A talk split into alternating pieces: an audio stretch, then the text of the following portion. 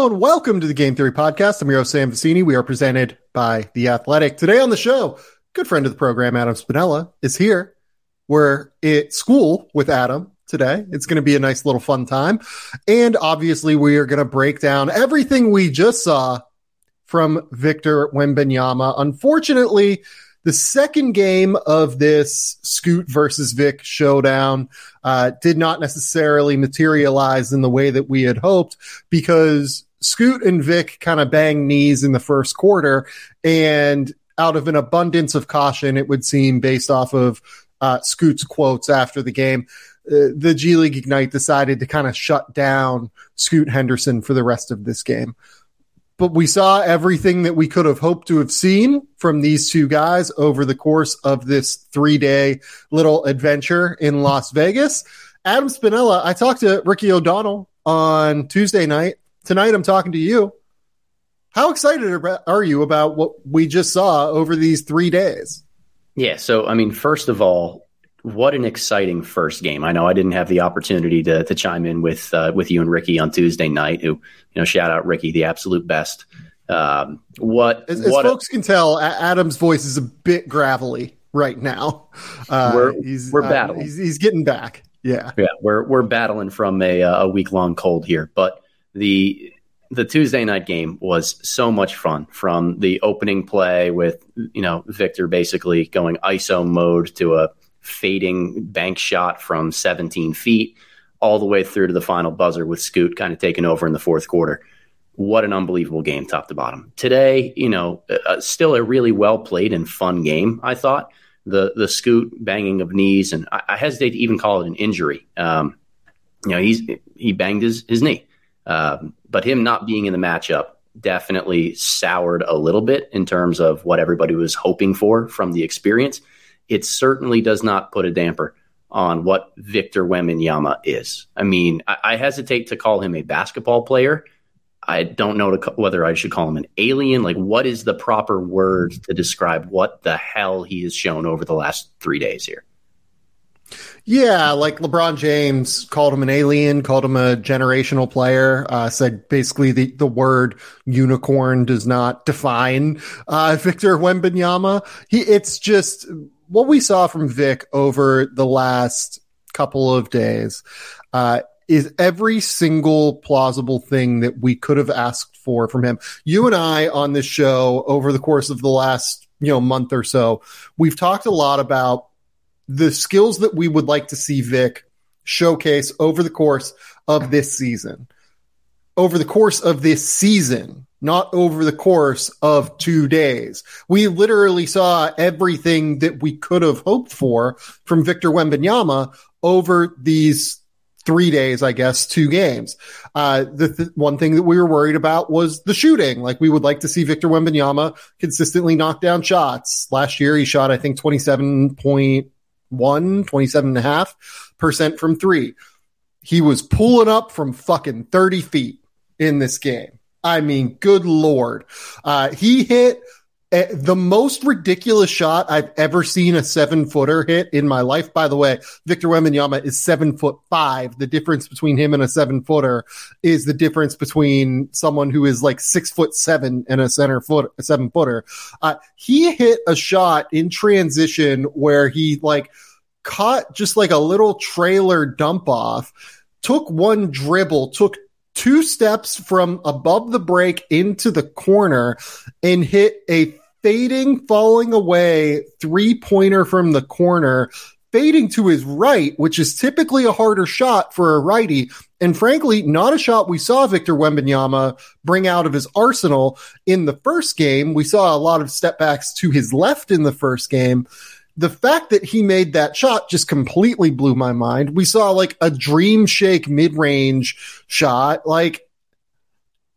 Yeah, and, and we saw a, a, dream shake, kind of one in each half, going over each shoulder. You know, one on the baseline uh, in the first half, one in the second half. Like the the impressive part about that three pointer that you're describing, where he takes one dribble and gets all the way from you know the coach's hash to the corner, essentially is the elevation that he got on his shot. He wasn't fading out of bounds. He was able to get his feet fully underneath him, rise straight up, and have pristine mechanics with his wrist flick. I mean, it's it's so impressive what he's doing as a shooter. I think he was nine of eighteen from three across the two games combined.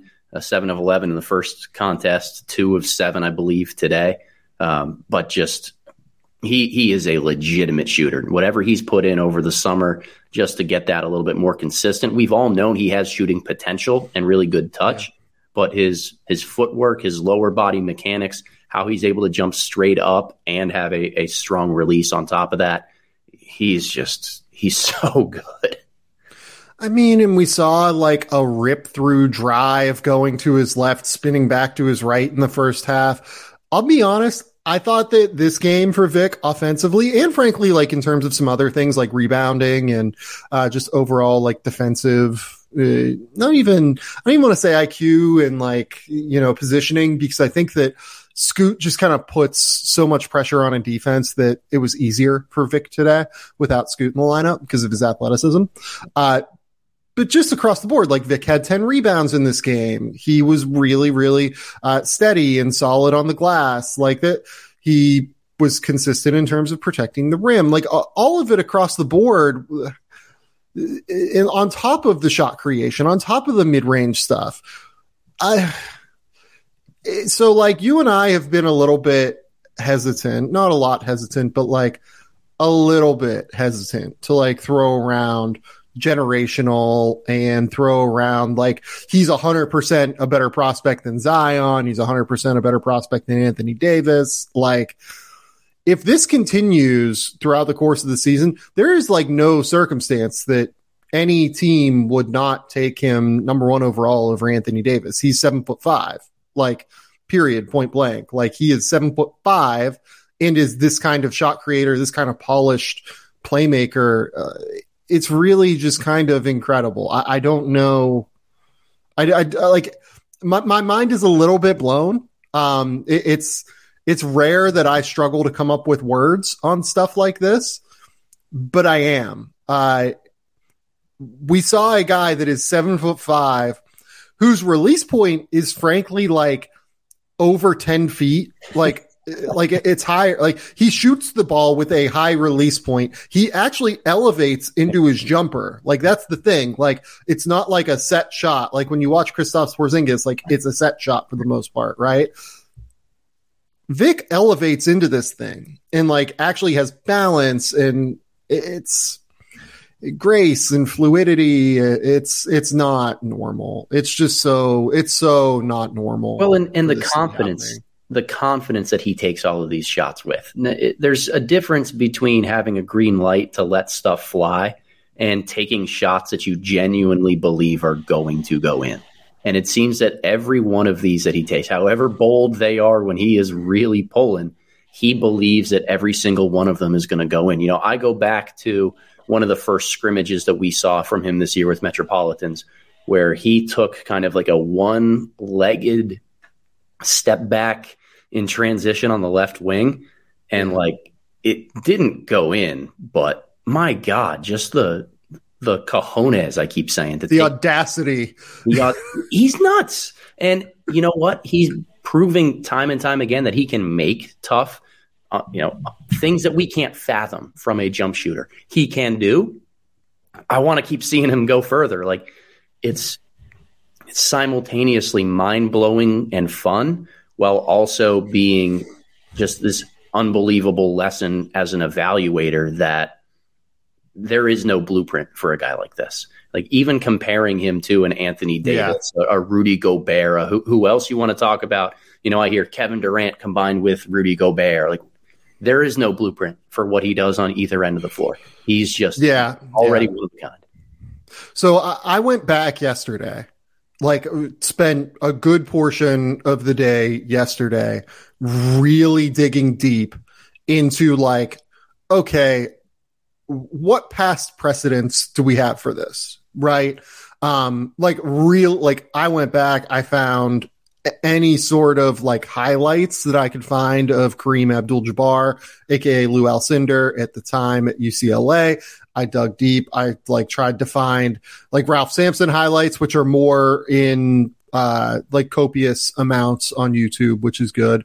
Um, Arvydas Sabonis, you know, you and I have talked about that before. Like you can find those online pretty easily.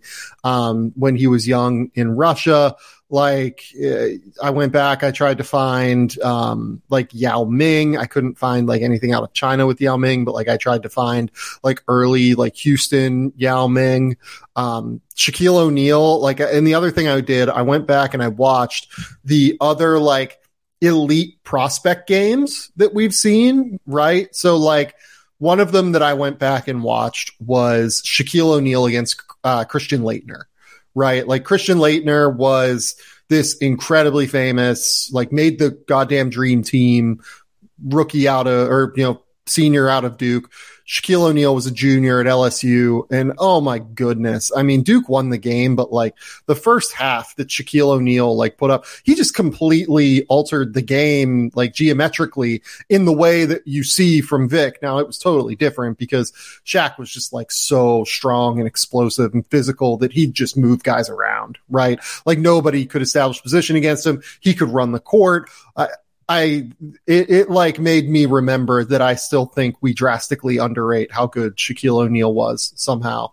Um, and like almost makes me like understand like how his attitude sometimes can seem like it is on NBA t- like uh TNT um NBA on TNT like I, I get it um it, it's uh, I couldn't really find a perfect comparison point for Vic. The closest I think is probably Ralph Sampson in terms of like, okay, he could step away and shoot. He was seven foot four, so like he had the crazy length. He was a real athlete. He had real balance and grace. But like even Ralph, it, it wasn't it's not like he could step away and like handle the ball and break guys down off the dribble. Like a lot of it was like post, mid post, maybe he catches and shoots from 20 feet away.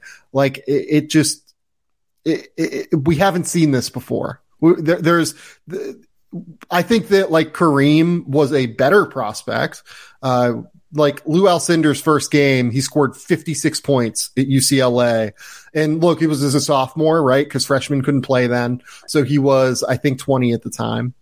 It, but they literally had to outlaw the fucking dunk to stop him from being so dominant in college basketball. They outlawed the dunk for a decade because Kareem Abdul Jabbar was so good at college basketball. Think about that for a second. Think about how good this guy was. Um, I don't think that Wembanyama is that good yet.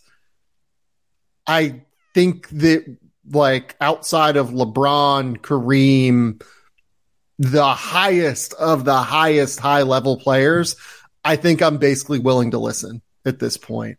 Uh, he is a genuinely completely novel player. Yep. Yeah, he is. And, and it's, you know, he's 18 years old. Sam. Like we still know he has so much more to grow, not necessarily physically. Like that would cause my jaw to drop even farther than it already is right now if he ends up taller and longer. But learning how to play to his game. Like we said, there's no real blueprint for a player that combines all of the skills and styles that he brings to the table. So it's going to take a lot of visionary thinking, a lot of people around him who can just put him in different situations and trial by fire. This is how teams are guarding me. Here's how I have to react. He shows the ability to shoot off the dribble from three, to shoot on the move, to be a catch and shoot guy. He definitely has the ability to score on the interior near the basket, whether that's catch and finish or even face up driving. What we've seen this week are the creative isolation moves, whether it's face up on a bigger guy where he can make, you know, one spin move and end up going from the elbow to the mid post on the other side of the floor, whether it's, you know, face up on a smaller guy where he tries to, you know, euro step around him and, oh, and brings the ball over the top into a, really delicate touch finger roll at the front of the basket, or it's back to the basket moves where he's surveying if a double team is coming and then hitting these baseline ridiculous fadeaways where he's half cut off by the backboard or going over either shoulder. It, that's what makes this so fascinating. There's there's not going to be an offensive shot in his bag that he can't go to. It's about the the growth that he has of recognition of when to use each of them. And he's already pretty solid in that regard, I think he can still get better as a passer. Uh, that's that's pretty clear, but there's there's no limit to what you can teach him and, and what he's going to be able to put into practice once he develops that feel. Right. I, I think that that's that's the key kind of terminology that I wrote about uh, for this morning at the Athletic. That's why, as long as everything clears in terms of health checks and everything this year, he stays healthy and uh, everything checks out there. That's why he's going to go number one over Scoot Henderson. It's because there really isn't a limit to what he can do in terms of his development. You just kind of go through each of the disparate parts of his game and there's room for growth in each. Like he can become an even better shooter. Uh, he can continue to develop his ball handling a little bit more. Uh, he will technically clean up some of the like pick and roll coverage issues that he has right now, where in space, like he'll kind of just get wrong footed or he'll have his hips turned too early and, uh, you know, maybe not be quite as effective. Like you saw Scoot kind of blow by him a couple of times in that first game you know, there he'll get more strong. He'll get stronger physically, right? Like we, we can keep going down the list, right? There isn't really a limit though. With him, you can't teach seven foot five. You can't teach an eight foot wingspan and you can't teach this incredible balance with all of the skills that he's already developed.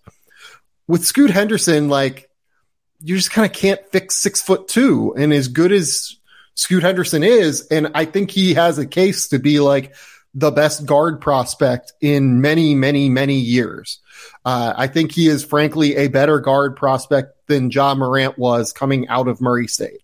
Uh, I think he's a better guard prospect than Anthony Edward Edwards was coming out of Georgia. I think that yep. he is like ahead of just about all of these guys. Like maybe you can make the case like Derrick Rose. Like there are a lot of I, I don't know that I want to like dive deep. The two names that I've gotten the most when it comes to like comparing stylistically Scoot Henderson is Derrick Rose and Ja Morant.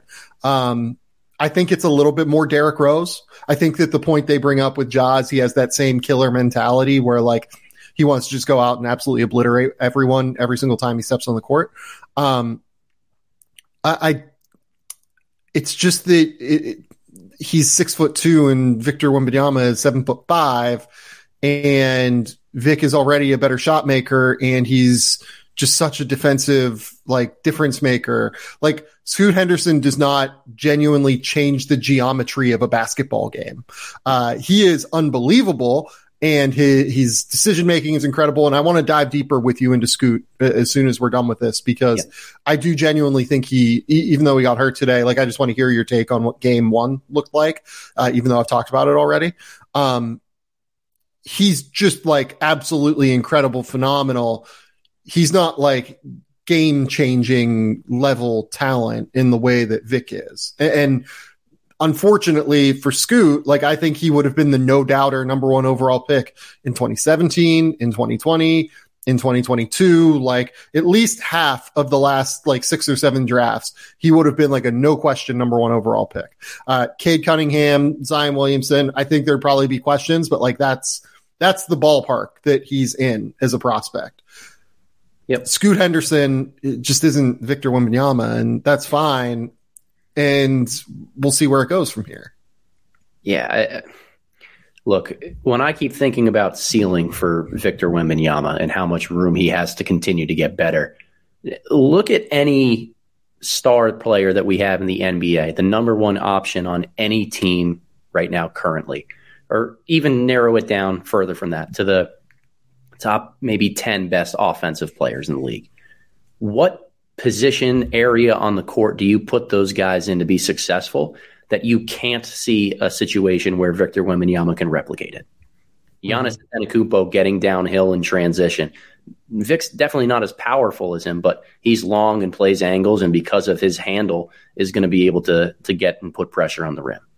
You know, I, mm-hmm. I think that there's definitely an an upside and ability for him to play with his back to the basket in those mid post situations to be just a consistent lethal killer like Kevin Durant has been. It just it, any type of, of star offensive player. I, I, think there's a realm where you can say he adds this to his game. Maybe you know Embiid is a little bit different because of the power, but uh, I think he can play back to the basket on the blocks if you really needed him to. It's just he's so much better at other things that that's probably not a great return for Vic. So my upside in brimming for him is he can combine elite skills that we've already seen and currently see from top 10 players in the NBA. The the defensive end of the floor is also really fascinating to me. You know, you'd mentioned right off the top the difference of not having Scoot Henderson today of, you know, less athleticism, rim pressure, that that quickness to really threaten him in those situations. He definitely seemed more comfortable. I thought in the first game he was relatively jumpy, trying yeah. to move his feet to block shots and somebody's got to pull him aside and just be like, dude, you are you have an eight foot wingspan. Just put your hand up, and you're going to alter the shot. You don't have to leave your yeah. feet to chase down blocks every single time. And I thought he was better with that today. There was one sequence uh, in the second half when the Ignite had, I think, a throw ahead in transition, trying to look for an early dunk, and he was just in the area. And I forget who the offensive player was. It might have been Cissoko saw that he was there, didn't go up quickly, kind of reverse pivoted, tried to gather himself, and then go up a second time. And Vic stayed patient and swatted that one towards the sideline. Like yeah. it, he can be patient and understand the rules are different for him defensively because of his size and his length, of how much space he eats, his ability to recover on things. Like you can play a different style. On the interior, you don't have to leave your feet as much. You don't have to jump to try to block every shot. You alternate alter it just by being big. On the perimeter, you can probably gamble a little bit more, reach in and try to grab a steal because your length yeah. is going to allow you to recover in straight lines. We saw that with the first play of the game. You know, the Ignite tried to get him on that spin backdoor lob. He's overplaying, and the lob looked like it was there. His he's just too long. He can get to those. Yeah, There's no. nothing. There's nothing you can do as an offense. There there is zero margin for error. There is genuinely zero margin for error when he's around the basket.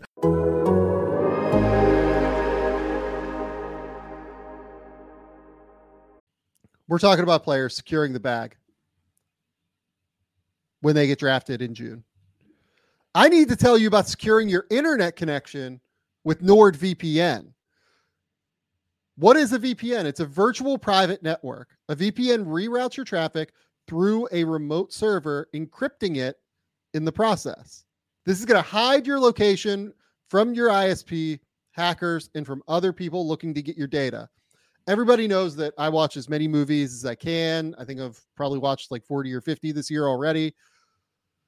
Some movies are blocked in Australia. It's really hard for me to watch them. Uh, for instance, uh, anybody who's tried to get their hands on Godzilla minus one recently knows that it's basically only available in Japan.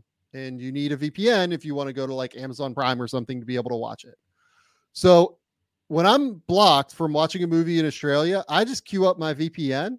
I change my location and it unlocks a category of movies from all of my favorite streaming services as somebody who's always on the go, connecting to public Wi Fi is a necessity, but it's also just a gold mine for hackers. That's where Nord comes in, creating a secure tunnel for my data to travel through away from prying guys. There are other benefits to Nord as well. Your browsing history is yours and yours alone. Your virtual location is masked from those who seek to track your every move. It's like having a force field around your online identity. NordVPN also goes the extra mile with threat protection malware trackers, dodgy ads, they're all going to get blocked. It's like having a shot blocking big around your devices 24 7. Game Theory is offering an exclusive deal for NordVPN. You're going to get four extra months and up to 75% off subscriptions. Just head to nordvpn.com slash game theory, G A M E T H E O R Y, to claim your account. Plus, with Nord's 30 day money back guarantee, you've got nothing to lose and everything to gain.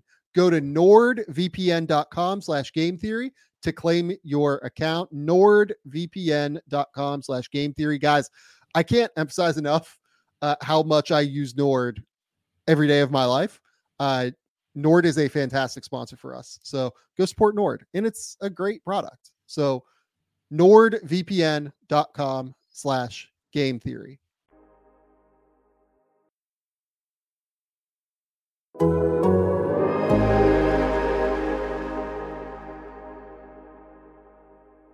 Uh, let, us talk about Scoot Henderson now. I just want to get your take on game one because I went back and watched it to write the thing that I wrote today. I thought his fourth quarter was even better than his first half. Yep. Like I know that the first half got all of the accolades and excitement. Oh my god, the way that he diagnosed and understood exactly what Metropolitans was doing and how messy the backside of their defense was in terms of communication. There were so many little miscommunications on the backside of their defense. The way that he diagnosed that and figured it out. Oh my God. He was, he was absolutely incredible. I thought he was absolutely amazing. He is not just an athlete. He is a real genuine point guard. He is an unbelievable playmaker, passer for others. He has the real mid range game. I, I adore Scoot Henderson. I love him. Yep. More more space for him to operate in when he came off those pick and rolls. I thought that the ignite the rest of the teammates were very patient around him and trying to make his reads either simpler or just give him a runway to be able to get to the basket at times, which I appreciated because I think when you have a special talent athletically like he is, you've got to try to keep the game incredibly simple and bank on his talent being able to carry you to making the right play time and time again. And in the fourth quarter, he proved that. You know, I, I found it interesting. I think a lot of times star players almost flip the script from the way that Scoot came out in this game. They start the game trying to operate and create for others because, in theory, if you get everybody else going, they can stay hot, they stay engaged in, in other areas, and then defenses are less focused on you. Where when it's fourth quarter games on the line, you go into a little bit more takeover mode and, and try to score for yourself. Scoot did the exact opposite. He came out yeah, swinging, did. and he was just he was out to prove a point right from the jump that you know his jump shot has improved. He's going to be able to get to the rim, and he is unafraid of attacking Vic, whether it's in drop coverage, in switches and isolations, one on one. He was going right at Vic, and he wasn't making bad decisions. I think a lot of times the uh, the game within a game can detract from the end result, and I didn't think it did for Scoot in the first half. Yeah, yeah. but he was incredibly savvy in the fourth quarter to kind of realize, you know what, I can get into the heart of this defense and get somebody else a wide open shot time and time again. And I didn't think he forced any bad ones in that fourth quarter, where it's it's not just about the number of great passes he made, but I don't think he coughed away other possessions by saying, "Okay, I've done this enough. Now it's my turn to go get a bucket." Just very no, unselfish. Yeah. Make the right type of play every single time when you talk about that killer, I'll prove it to you instinct that Ja Morant had, it's the combination of that with the ability to set that me part aside and just make the right decision for us as a team that really gets me to buy into Scoot Henderson being special at the next level. That all of his physical yeah. gifts, his ability to create his own shot is great. He's going to value making the right play. And maybe it's the coach in me and, and it's a little cynical at times, but I think the basketball gods reward those who just continually make the right play. Okay. So we're about to get a fairly epic tanking race this year, is what it feels like, right? Like, that, that's where this is all leading to. We have these two prospects that are very clearly like number one overall caliber prospects, including one in Victor Wembanyama that is like genuinely franchise altering, right? That's where we are. He's a genuine franchise changer. Uh, if you get to select him at the top of the draft. Having said that, with lottery odds being as flat as they are now, it's going to be fairly difficult for teams to like really lock in those top three lottery odds, which are all the same. Uh, and we've seen teams since these lottery odds have been flatted kind of rise up over the, from the middle of that lottery range into that number one overall pick spot, number two overall pick spot. So yes, I understand that like it's harder to get like the level of losses that you have to get. San Antonio is going to be an absolute disaster this year, I think. Um, Indiana is probably not going to be very good. The Jazz, like, I, I don't know. Like, I, I think the Jazz are going to be pretty bad, but like they have some vets on that team that might like kind of up the level of play a little bit, especially in the early portion of the season. Um, you know, maybe the Rockets are not very good, although I think they're going to be a little bit better. Oklahoma City, you know, it, God, like Shai Gilgeous-Alexander, like oh, yeah. Sam Presti might not let Shai Gilgeous-Alexander back into the building at this point, like uh, in order to get Vic. Uh, I, I, eh, what do we think the tanking structure of the NBA looks like this year? I feel like it might be off the rails. Yeah, it does seem that way. I mean, I've never heard of a you know, one game performance from a prospect where the entire world community is talking about shutting him down, which eh, I don't think Victor Wembanyama should ever entertain yeah. the possibility. He needs oddball creation reps. He needs the ability to explore the space of being a number one option and learn how to react to all of these different situations that he's going to be placed in. So, by no means should he shut it down and, try to avoid the injury talk, so to speak. Um, from a, a team standpoint, look, there are definitely those that are already committed to the rebuilding youth movement timeline where this year is not about trying to win games. San Antonio and Oklahoma City are probably the two that stand out the most. I think there are also some teams that are understanding that's the process they're going to move in, but want to give maybe a little bit of a shot with the veterans that they have or don't buy into the full um, you know retool experience from day one. I think Indiana and Utah in particular, like they have enough intriguing veterans. What I'm really surveying right here is, I think you and Ricky mentioned it on your podcast on Tuesday. This is a draft that has two number one picks. Uh, yeah. That you don't have to come up with number one or bust. That as long as you jump into that top two, you are getting a legitimate game changing, franchise altering prospect. And who knows, maybe as the season goes on, there's another guy who clearly jumps into that list. So yeah. I think that further makes tanking less of a risk than it might with the flattened odds in another year. The, the other, well, and, yeah, like like the the the interesting part of it is to me, some of these teams that we're expecting to be competitive, right? Like Detroit, Houston will be a little bit more competitive. Uh, you Orlando, know, uh, yeah. Orlando should be way more competitive. If they're not like, especially the Eastern Conference teams, because the Western Conference teams, it's going to be hard for them not to at least be in the play-in picture because of how bad like Utah, Oklahoma City, um, San Antonio, those three particularly are going to be, and probably Houston. I, or um, did, did, I say Houston already? The, the four bad ones are going to be Oklahoma City, Utah, Houston, and um, who's the who's the fourth one? San Antonio. Yeah, San Antonio. That's right. Um, so there's going to be 11 teams vying for 10 play-in spots. So I think it's going to be kind of hard for them to like really truly ever kind of drop out, right?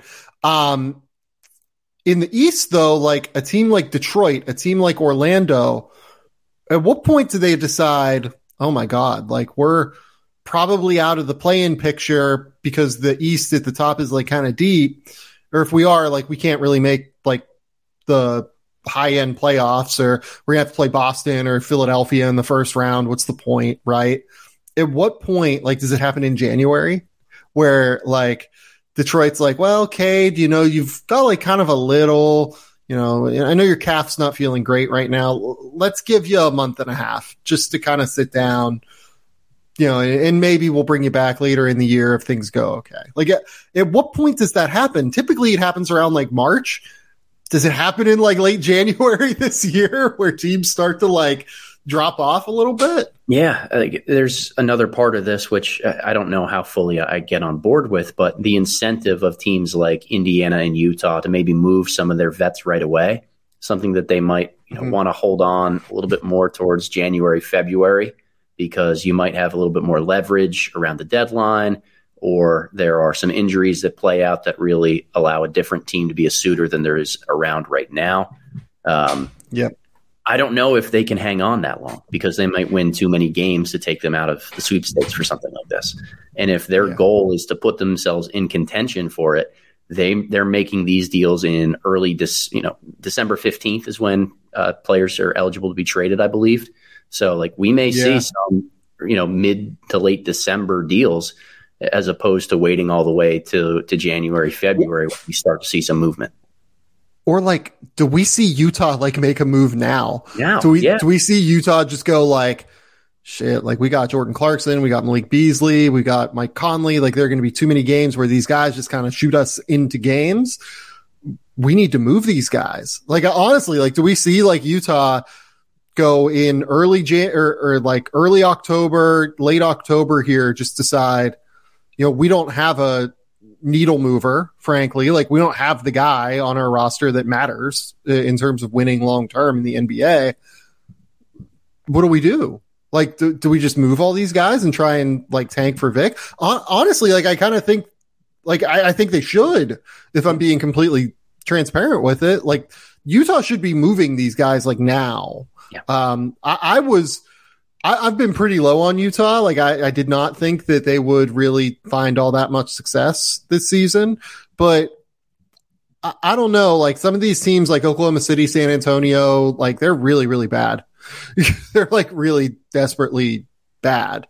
And if you win four games early that you shouldn't win, that might be enough right. to like really push you into a different stratosphere of where it'd be difficult for you to like really lose enough games late in the year to where you're in this mix.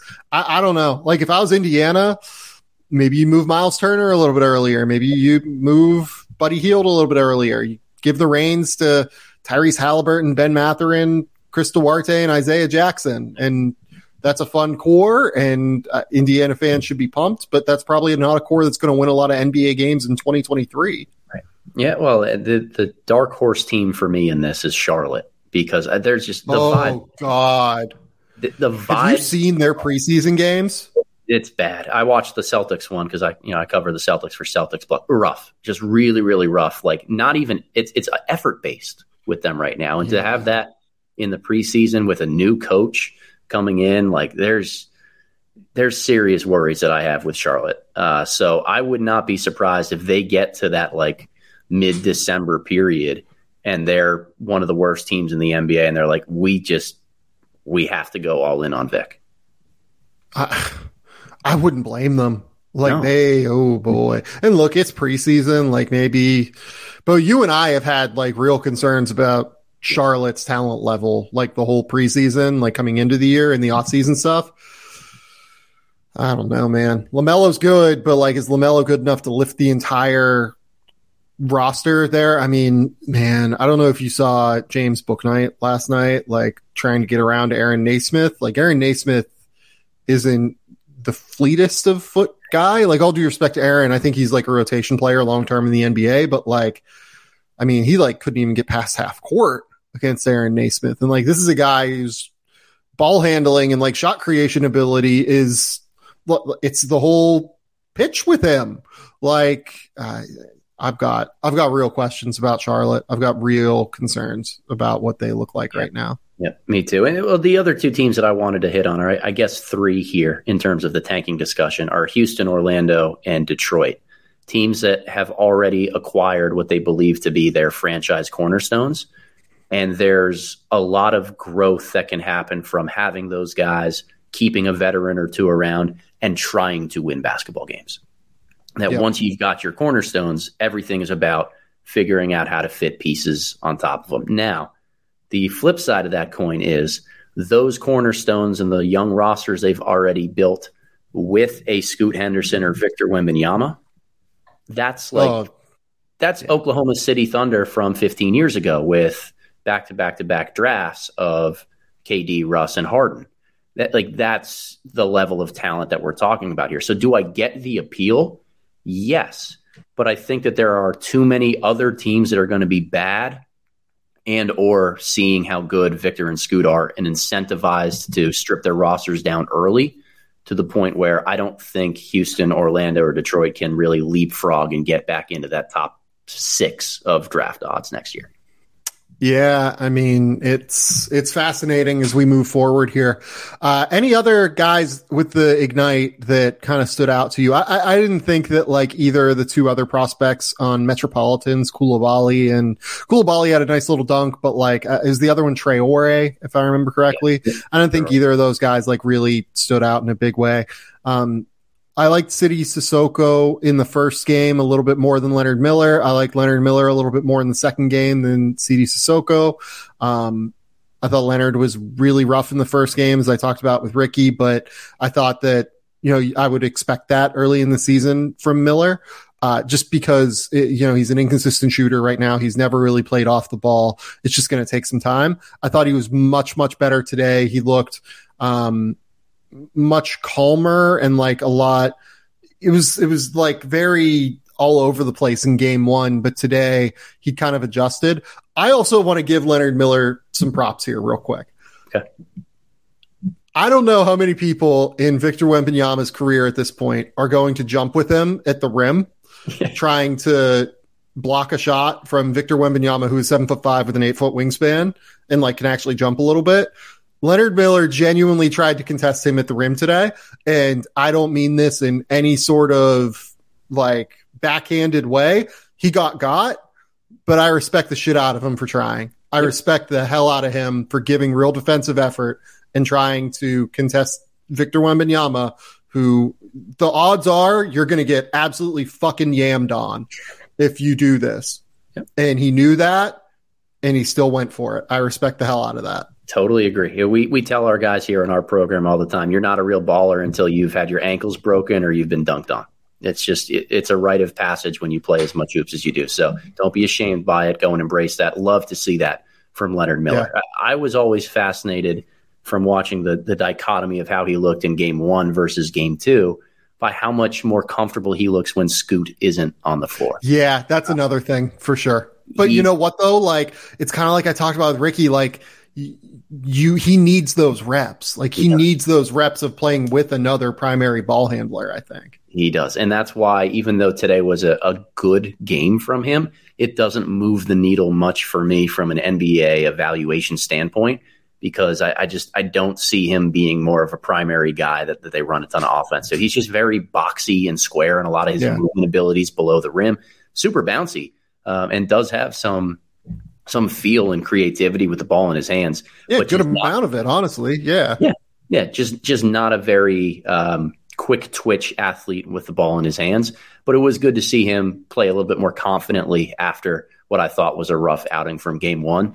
Uh, Cissoko, just to, to move it there for a second, I was really impressed with his motor in game one. That's what Yeah. stood out to me the most. That you know he and, and Leonard Miller are both coming into the ignite with a lot of primary reps under their belt, being the man in the system that they played in before arriving here. And I think there's still a lot of work for Cissoko with learning how to play off the ball more on offense. His jump shot is okay, continuing to get better.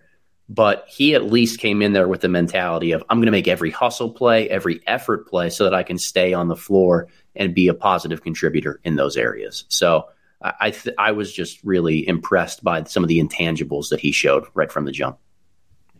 Yeah, uh, a couple of questions here to finish on. Uh, one of the other players on the Ignite is Mojave King. I've always been a little bit more down on Mojave. I thought he was pretty okay in both these games, to be honest. Like m- better than what we'd seen from him at Cairns and Adelaide in those two Next Stars years. Uh, yeah, like look, I, you know, Charlie S asked like, will Wembanyama now challenge Mojave King for the number one overall pick? Like, great question. Uh, structure first and foremost, but like, uh, look, uh, Mojave King, there's a non-zero chance he gets drafted for sure. Like based off of what we've seen so far. Yeah, uh, I think he had that one movement shot that he was able to hit here in the game today. Like there's there's off ball upside that he's showing. I think that's Yeah. the key for all of this. You know, there are some really really talented players in the world, but there are probably 30 to 40 who make it to the NBA to play with the ball in their hands on a consistent basis. So Right. I value off ball offense a hell of a lot in terms of evaluation. And he is a little bit further along than Cissoko or Leonard Miller right now. And that's going to show time and time again when you play next to a guy like Scoot Henderson. Yeah. Um, and then from a mean HMD, is Scoot Henderson a generational talent? Like, you know, I'm very um, reserved with that word generational because you know, generational is what once in every 60 years, 50 years, 40? Like, how do we define? You know what? I would say like 10 is, is, my take on it. Like once every yeah. 10 years, you know, prospect. That, that's okay. kind of my theory on it. Like we get one of these guys, like again, like you go back through history, right? Like in the 60s, it was Lou Alcindor, Kareem Abdul Jabbar. In the late 70s, it was Ralph Sampson. In the you know late 70s again, like Arvydas Sabonis was in Russia, right? Um, in the 90s, like early 2000s, you had LeBron. You know, Kevin Durant came around in 2007, something like that, right? Uh, and Greg Oden, obviously, and Greg just obviously, unfortunately, had the injury history. Um, you know, it seems like it's a once every 10 years kind of thing, once every 10 to 15, maybe. Shaquille O'Neal in the 90s uh, yep. is maybe like the window in between Ralph Sampson and um, LeBron James, right? So, like, once every 10 years, I think is maybe the best way to frame it. Yeah, uh, he's Probably close. I, don't know if I'd put him in that category yet. Like, I think Zion physically was a little bit more of a, yeah. a freak show in, in certain ways that I would just say, you know, you're never going to see something like this again. Uh, the concept you always talk about of novel versus good. I think Zion yeah. proved that he was both novel and good in his one year yeah. at Duke. Um, Wembanyama has as well now. Wembanyama already yeah. has. And I don't know if I would put Scoot above Cade Cunningham. Um, you know, I got into this right around the time that Luka Doncic was coming out. He yeah. wasn't my clear number one at that time, but looking back, definitely should have been. Like, I don't know if what Scoot is doing now is more impressive than what Doncic did in Europe as a teenager, but he's close. And I don't think it's a crazy question to ask at all. Yeah, I agree. Um, from Harrison Rich, what are some of your favorite Wembanyama and Scoot landing spots? I answered this with Ricky uh, on the previous pod. I said Oklahoma City for Victor, yeah. um, because that just sounds fun to me to see Chet, right? Like Chet would be incredible to me um, with Victor Wembanyama just because of the length, the shooting, everything like that, right? Uh, it, it's I don't even know that it's like an incredible fit or anything, it, but it's like one of my favorites, and it would be yeah. fun. Um, and then Ricky brought up the idea of Houston for Scoot Henderson with just like right. the Scoot Jalen Green combination in the backcourt with with Jabari Smith shooting and what Alperen Sengun can bring to the table. Like kind of that idea was really really fun to me as well. Who who are some of the ones that stand out to you for Vic and Scoot? Yeah, I mean it's it's tough sometimes because you want to look at the young talents to pair them with in this question. And like there are a couple teams out there in Utah and San Antonio we've talked about that don't have that foundational piece yet. So it's hard to include them in this conversation when quite frankly, yeah. I would love to have each prospect and a blank slate to be able to build around the, the strengths and skills that they bring to the table. That would be really appealing to me if I have to look at one of the young cores and, and kind of groups that that I would want to put them with, there's an intriguing one for Scoot Henderson to me. That's Indiana. Ooh. I would I would love to see Scoot and Tyrese as a really, really smart, yeah. high level backcourt because of Tyrese's ability to play off ball, Mathurin's shooting ability long term. I I think the Indi- Indiana is already building towards a really well spaced offense that Scoot would thrive in. That's just an intriguing one to me in, in many regards. But I'm with you 100%. Wemby to Oklahoma City is just, it's what I'm hoping for. I would love to be able to see him and Chet Holmgren just shut off every type of driving lane imaginable to mankind on the defensive end of the floor. Uh, well, Adam, I don't really want to dig into like the Draymond Green, Jordan Poole stuff, which is the big NBA news over the course of the last week because yeah, that just seems like a bit of a mess. Um, all the best to everyone involved there. Um, but I have an important announcement for you. The Expendables 4 will release on September 22nd, 2023 when Sylvester Stallone is 77 years old, still just rocking special forces movies, I guess. Uh, what a what, what a time to be alive, Spins. Yeah. Shout out Sylvester, still doing it. He is the Ric Flair of acting. Oh my goodness. Uh, one last question here. I do think this one is interesting. Is there a possibility at this point the Thompson twins overtake Scoot at number two? I personally don't see it because I don't think uh, Amen is the one that would have the chance. I think Amen is uh, just a bit of a level above Ausar at this point. Um, I don't think he has developed enough as a shooter. That's one thing we didn't really talk about with Scoot. Uh, Scoot is like a genuinely really high level mid range shooter. He made 45% of his mid range shots last year on pull ups. Um, he's a better shooter than what he gets credit for. Uh, even though he hit like 21% from three last year, we saw a couple of pull up threes, uh, in game one of this series already. I really like Amen. Amen would be number three, I think, on my board right now, maybe four, like three or four with Cam Whitmore, uh, like kind of in that combo there. But I do not see it really as a distinct possibility that uh, Amen Thompson would jump Scoot right now. Yep, I agree. I think that Amen's ceiling Adam, may you're be a little bit. Am I muted here? You got me? Yeah, you're good now. Okay. All right. So I, I think Amen's ceiling is maybe. There we go. Oh man, killing me here. Um, Amen's ceiling might be a little We're bit good higher. again. There we go. Then Scoots. Are- I, I think so. I think that if athletically, what he's able to do, just floating in the air, combined with really special passing feel, I can understand why someone would make the argument that Amen's ceiling would be higher than Scoots. I'm not necessarily making it, but I understand why someone would make that argument. Um, but I don't think that there's would- any. He, he can't tap into that between now and the draft where he would overtake Scoot. Um, I just I don't see Yeah. that possible. Yeah, I really like Amen. Um, I, I think that it would be very hard for him to get there as a shooter from now until then.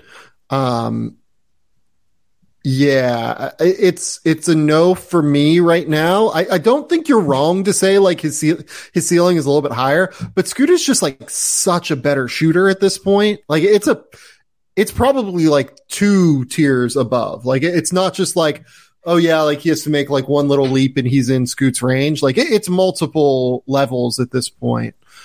Yeah. Yeah. I have I I don't- don't five on my board. So like I don't even have Yeah. him my clear cut number three because the shooting is such an issue for me in a lot of different ways. But it's more of the recognition of like, could he ever pass Scoot? Only if the shot comes along. I'm I don't see that happening. But if it does, I understand why his ceiling could or would be higher. Yeah, and like on top of it, Amen is what like oh, is it, it might be like 14 months older than Scoot, something like that. Like it, it's not it's not like an insubstantial difference in terms of age either. Um, you know, uh, the same person asked, is Amen Thompson's age going to be a big factor in his draft stock? I don't believe so, but like I think that he still ends up going in the top like seven or eight for sure. Um, uh, and it, it's the shooting that will be the factor in his draft stock, not, um, yeah, not his, not his age, basically. No.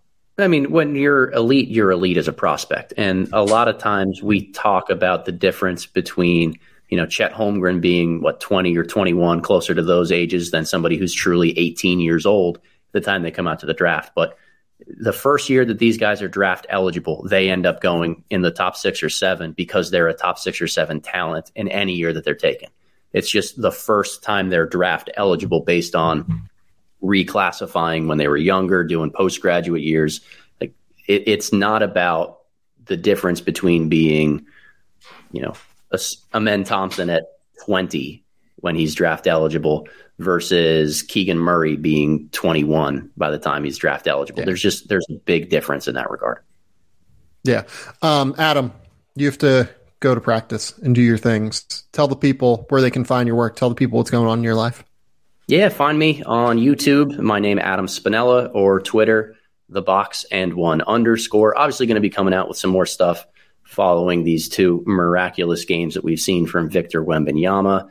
Uh, but we're knocking on the door of the season here and diving a little bit more to college hoops, which is something that I'm really excited for. But what a what a fun week this has been, Sam. Thank you for having me on here to debrief a couple of these games.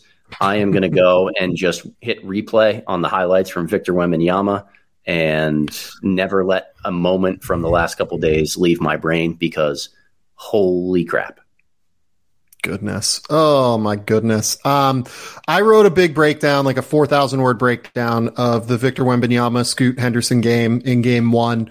I think it's genuinely the best prospect game of the 2000s at the very least. Um, I, I can't really see a case for anything else. So go subscribe to the athletic go and read that story. Adam has released scouting videos from game one, if I remember correctly, as well on YouTube. Yep. Yeah, I, I have not watched them yet, but I know that they exist. I wanted to wait until after I finished my thing to watch them. So I uh, am excited to see those, but I did want to give those a plug. Please go uh, watch Adam's videos over on Adam Spinella uh, YouTube channel. This has been the Game Theory Podcast. Adam and I will be back on Sunday uh, to talk. I don't know yet. What am I? I don't know what I'm going to make you do yet. I, I think that – probably just wings, probably like NBA draft wings. Um, is yeah. our is our not next like, like positional yeah, not breakdown. boneless or bone in barbecue, honey barbecue, not yeah, those types no. like positional wings. God, I kind of want wings tonight now. Look Let's at what you've it. done. Yeah, I think I'm in. Okay, this has been the Game Theory Podcast. Please remember, rate, review, subscribe, do everything you can to support the show. Go subscribe to the YouTube channel, Game Theory Podcast with Sam Vecenie. Uh, anything else here? No, I don't think so. Until next time, we will talk soon. Bye.